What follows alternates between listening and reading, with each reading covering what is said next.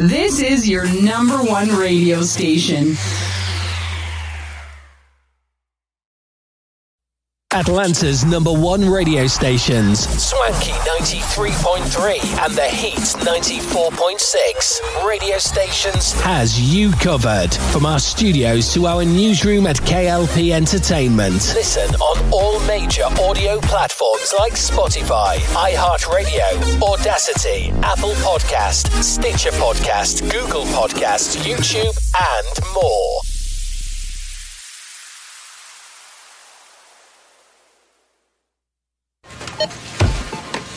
Know that Big Bargain detergent jug is 85% water, right? 85% water? I thought I was getting a better deal because it's so big. If you want a better clean, Tide Pods are only 12% water. The rest is pure concentrated cleaning ingredients. Ooh, pass me the intercom thing.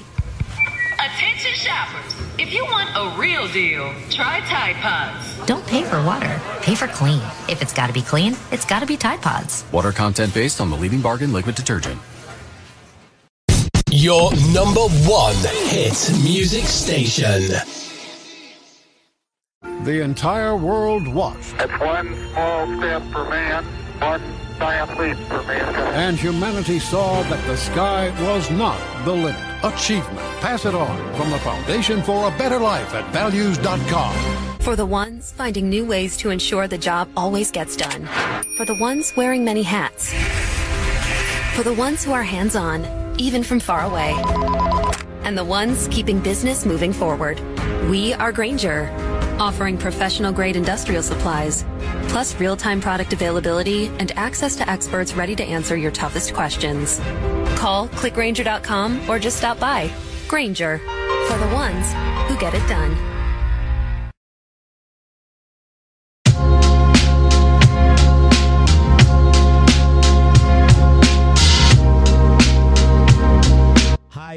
Everyone, and welcome back to the Spectrum Podcast.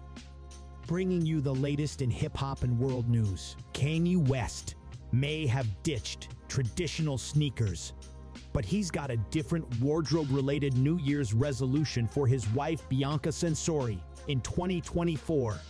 Yeezy posted a series of racy thirst trap photos on Tuesday, January 2, that he took of his wife and deemed the theme of 24 to be he declared in the photo of Censori in just a thong and fur bra, while also rocking stockings and black heels.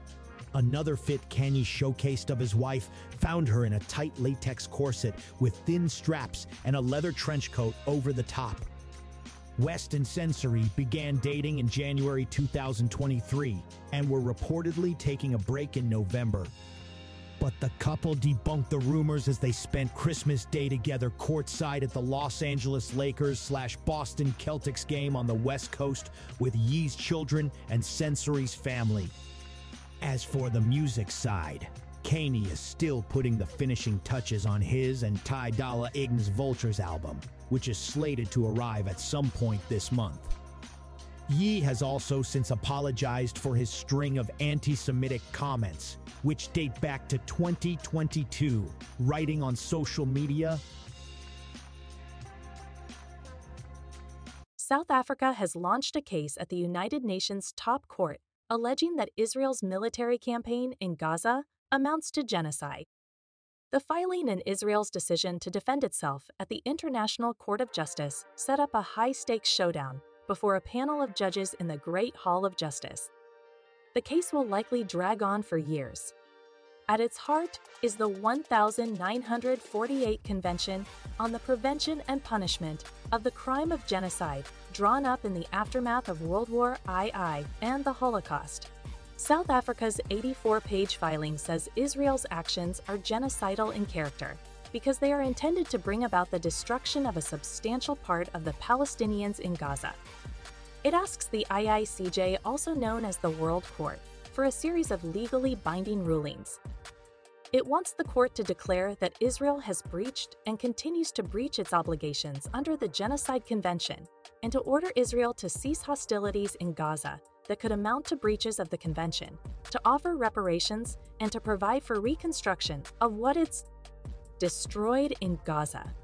The filing argues that genocidal acts include killing Palestinians, causing serious mental and bodily harm, and deliberately inflicting conditions meant to bring about their physical destruction as a group.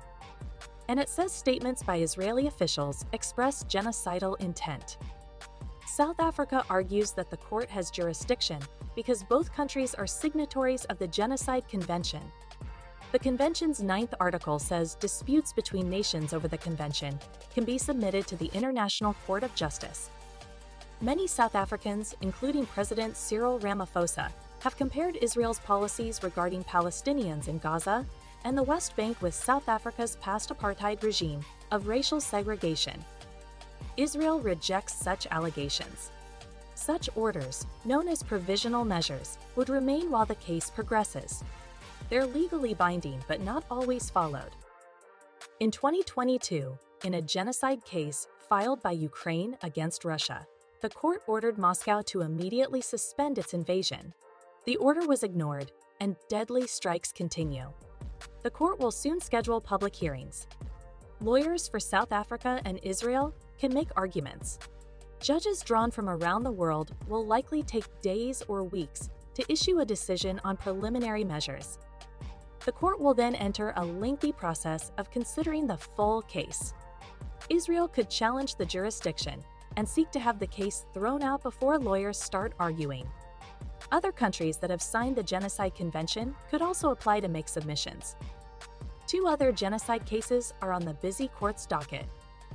The case filed by Ukraine shortly after Russia's invasion accuses Moscow of launching the military operation based on trumped up claims of genocide and accuses Russia of planning acts of genocide in Ukraine. Another ongoing case involves Gambia acting on behalf of Muslim nations, accusing Myanmar of genocide against the Rohingya Muslim minority. In a past case, brought by Bosnia, the court in 2007 ruled that Serbia violated the obligation to prevent genocide in respect of the genocide that occurred in Srebrenica in July 1995. The court declined to order Serbia to pay compensation. Croatia also sued Serbia in 2015, but the World Court ruled that Serbia didn't breach the convention in that case. The ICJ, which held its first sitting in 1946 as the world emerged from the carnage of WW, I adjudicates cases between nations. They're often land and maritime border disputes, as well as disagreements over interpretation of international treaties.